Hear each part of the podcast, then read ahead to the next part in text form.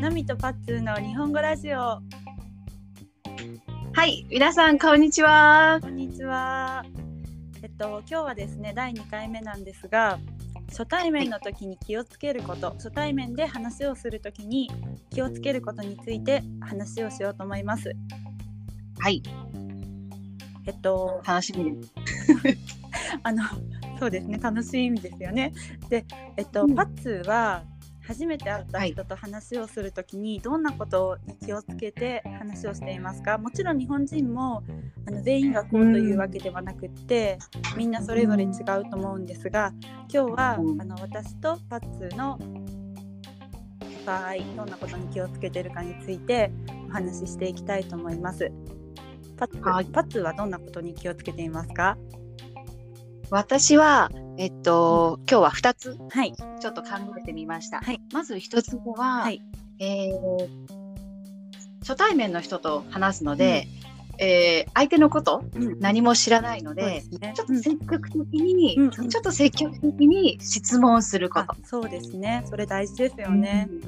うん。うんちょっとね、何話していいかわからないしそう、だよね。あの、沈黙？うん。ちょっと静かになってしまったら、うんちょっと 気まずいじゃないですか。そうね。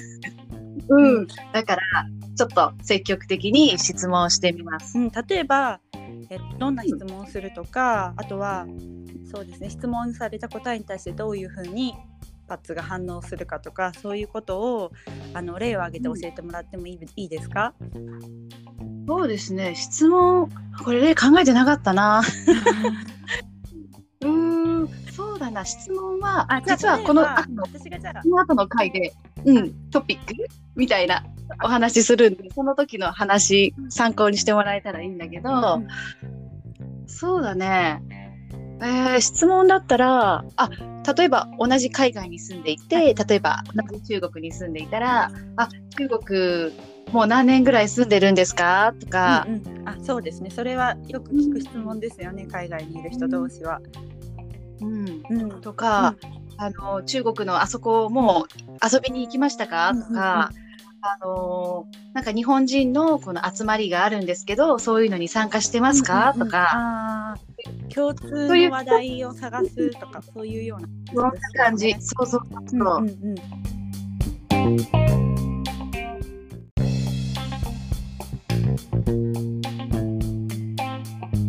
そう向こうがちょっと会って向こうの得意、得意な話とか、あの最近何かあったこととか、まあ相手が話したいことが出てきたら、まあそれについてちょっと話していくっていう感じかな。そうですね。じゃあちょっとうん。今、あの例みたいなのやってみませんか？二人で。もうやってみますか？じゃあうん。パツ何か、はい。あの質問してください。どんな風に質問してるか。さっき出した例の中の質問してみてください、うん。そうですね。あじゃあはじめましあて。はじ。めまして。あパツーと申します。よろしくお願いしおます。願いします。ナミです。ナミさんも中国結構長いんですか？私今あの3年ぐらい住んでるんですけど、ナミさんはどれぐらい住んでるんですか？そうですね。私はえっと、うん、もう10年ぐらい住んでるんですおよ。ー結構長いですすごいですね。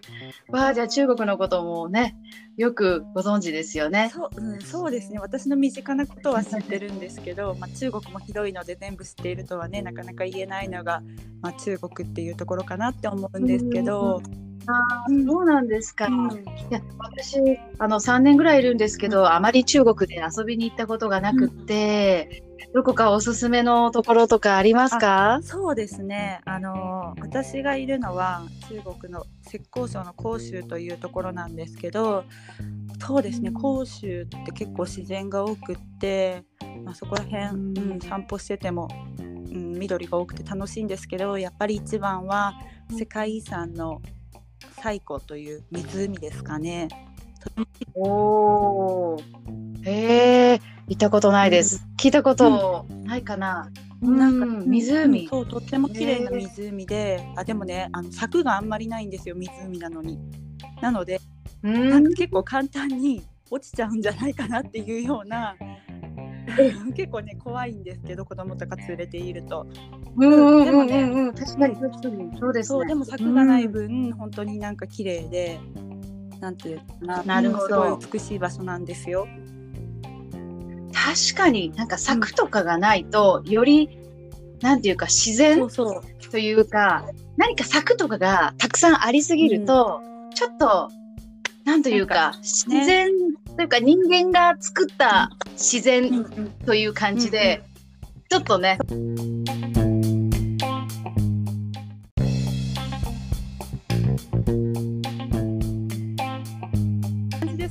んな感じで。こんな感じ？そうなんか見てる？お互い話から、お互いの答えから話を広げていってっていうような感じですよね。うんこんな感じです。ねなので、一生懸命あの聞きます。そうですね。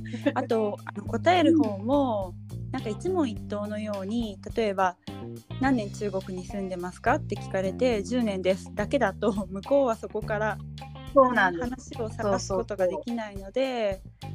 なんか10年ですよとそか、うなの。あとはあと中国についていろいろ知っていますかっていうのにもその知っています知りませんだけではなくって、ね、あの中国広いからとかそういう話でいろいろ言うと、ね、話が広がりますよね。すよね。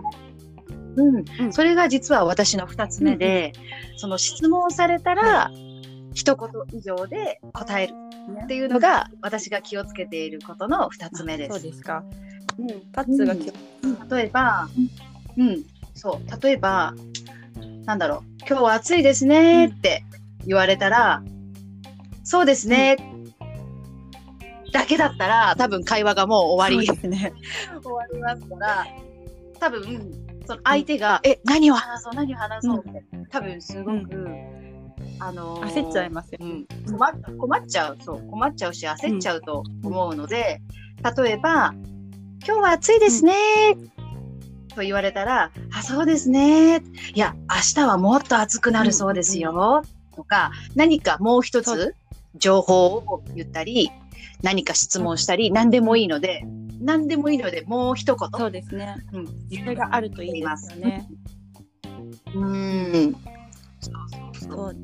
パッツが気をつけてるところはじゃあまとめると、えっと、うん質問あえっと相手に積極的に質問することこれが1つ目で2つ目は答える時に一問一答にならないように一言足すということですね。そうです、で私が気をつけていることこれからちょっとお話ししたいと思うんですが、はい。これちょっと、うん、日本語とかもしかしたら日本語とかあとは韓国語もそうかもしれないんですけどちょっと独特かもしれないしあの外国人の学習者の人にとっては難しいことかもしれないんですけど言葉遣いっていうのを、まあ、日本人同士も結構気にしてると思うんですよね。うん例えば、確かに、あの外国人で日本語勉強している皆さんが使っている教科書に載っている言葉って一応「です」とか「ます」とかついているので、まあ、日本語の感覚の中ではあれは敬語に入る部類ですよね。うん、でも敬語だけどじゃあ仕事の時に使えるぐらい丁寧な敬語かっていうとそういうわけでもなくってでうん友達と話をする時には距離があるような感じですよね「ですます」ってついていたら。うん友達とはちょっうん。と、そうですね距離を感じちゃうけど会社ではあまり丁寧、まあすごく丁寧ではない。ですよね。場所によって例えばうん。地方の都市とかだと教科書に載ってるぐらいの丁寧さでも許されるかもしれないんですけど東京とかだとちょっと難しいんじゃないかな、なんかぶっきらぼう？教科書に載っている日本語はぶっきらぼうというか、なんか、うん、そんな感じがするんですけどでも、うん。確かにそう。本当に地方によって言葉遣いって違って、例えば関西だったら関西弁を話した方が例えばセールスはうまくいったりとか、そのどれぐらいの敬語を使ったらいいかっていうのも、多分地域によって違うかもしれませんね。うん、なのでなんかそう。だからだからこそ難しいんですよね。初めて会った人には、うん、ね、どの程度の丁寧さで話すのがいいのかなっていうのを私はすごい気にするんですよ。気にするというか、うん、例えば考えちゃいますよね。例えば同じ、あの私は今あの子どもの学校に日本人のお母さんがいるのでそのお母さんたちと話をするんですけど、うん、完全に相手が年上だったらちょっと敬語を使った方がいいグループとかっていうのももちろんあるしであとは、何相手が年上でも年下でも友達と話すみたいな敬語を使った方が方がいいというかなんかそういう雰囲気のグループとかあってデスマスだけでいいっていうもうデスマスとかも使わずになんとかだよねとか。デスマス、ああ敬語話さないでっていうそうそう。いうのもあるし、だからそのどのぐらいの丁寧さって多分外国人にとっても難しいし日本人にとっても難しいんだけどなんか私がや注意しているポイントは初めは教科書レベルの話し方をしてそれでなんか相手に合わせて、あもっと丁寧にしようとかこのままでいこうとかあとはなんかもっと何？タメ口に寄せていこうとかそういう判断するんですよね。確かに。確かに最初はあの教科書に出てくるデスマスを使って、うん、で相手の反応を見ながら相手が例えば「いやもっともっとカジュアルに、うん、あの敬語なくていいよ」って言ったら少しずつデスマスって、うん、なんだろう。例えば、うん、例えばね一緒に食事に行った時の例っていうと、うん、教科書に載っている文っていうと、まあ、私はここからスタートするんですけど「うん、何を頼みますか?」とかそんな風に答えるとあの話すと思うんですよ。一緒に食事していて。うん。あ何をなるほどなるほど。何を頼みますか、うん、って言うんだけど言うんですけど相手が友達だったりするともっとなんか何頼む？みたいな感じになるじゃない？うん、確かに。何何頼む？何飲む？何食べる？みたいな。そんな風になるけど、でもなんかそのもっと丁寧に話す時例えば仕事場とか、まあ、仕事場って言っても場所によると思うんだけどもっと丁寧に話す時は、言葉遣いも丁寧にしないといけないし、うん、言い方とかも、ね、確かに。なんか何をね、社長と食事に行くとね、あとは先輩とかと、うん、まあ、先輩にもどういう先輩かにもよるだろうけど、相手によるんだけど何にいたしますか？とかこんな感じになるじゃない？ね、だから確かに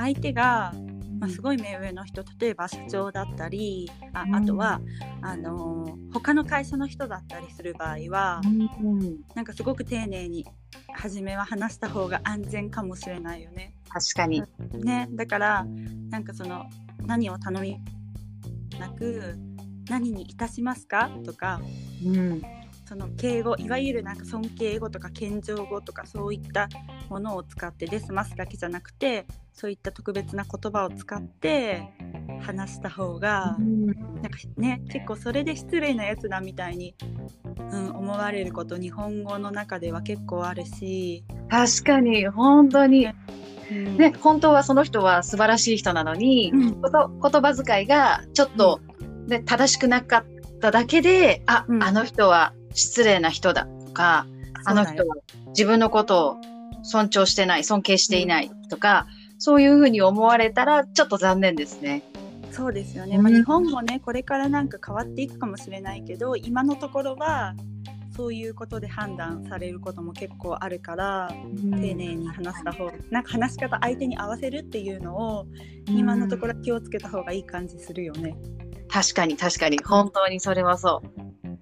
でポイントポイントな今ちょっと、まあ、タメ口とかあとはタメ口のポイントとか敬語のポイントをちょっとだけ話したいんですけど、はい。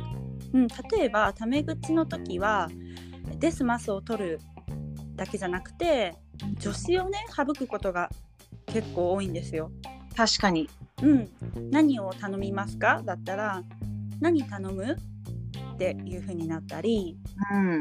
うん、あとはお茶を飲みますか？だったらお茶飲む？ってなったり、うん。うん、ご飯を食べましょうだったらご飯食べようってなったり、確かに。ね、助詞がなくなることもちょっとポイントかも、なんか助詞を使って何を頼むっていうと ちょっとなんかセリフっぽいというか 不自然だよね。アニメみたいだね。アニメだよね。お前、何を飲む？って、なんか、その、ちょっと、日本、日本では、助詞を使ってる人って、あ、いないかな。普通の会話の時はね。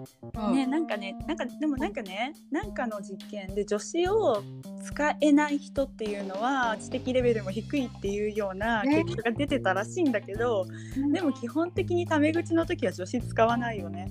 うん。うん、使わない。どこ行ってるけど、そう、うん知ってるけど使わない。そうだよね。そうだよね。うんうん。であと例えば仕事関係の人とかあとはすごく丁寧な話し方の時は「あの来ますか?」っていうのを「いらっしゃいますか?」って言ったり「食べますか?」っていうのを「召し上がりますか?」って言ったり言葉を変えて話すのがいいと思います。はい。はい。わかりました。勉強になります。そう そんな感じでそうですね。私たちが気をつけていることをちょっと復習しましょう。はい。パッツーが気をつけていることは、質問をたくさんすること。そして、答えるときに一言足すこと。答えプラス一言を足すこと。そうです。そうですね。だけじゃなくて。ね。そうですね。明日はもっと暑くなりますよ。とか。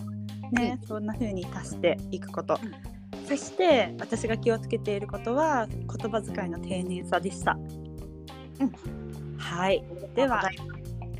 うん。今日はここまでにしましょここまでにしましょう。はい。難しいですけどね、初対面はう、すごくイメージが大切ですから、そうですね。皆、さんも気をつけてもらえると嬉しいです。嬉しいです。では皆さんはまた次回お会いしましょう。ーい。はい。さよなら。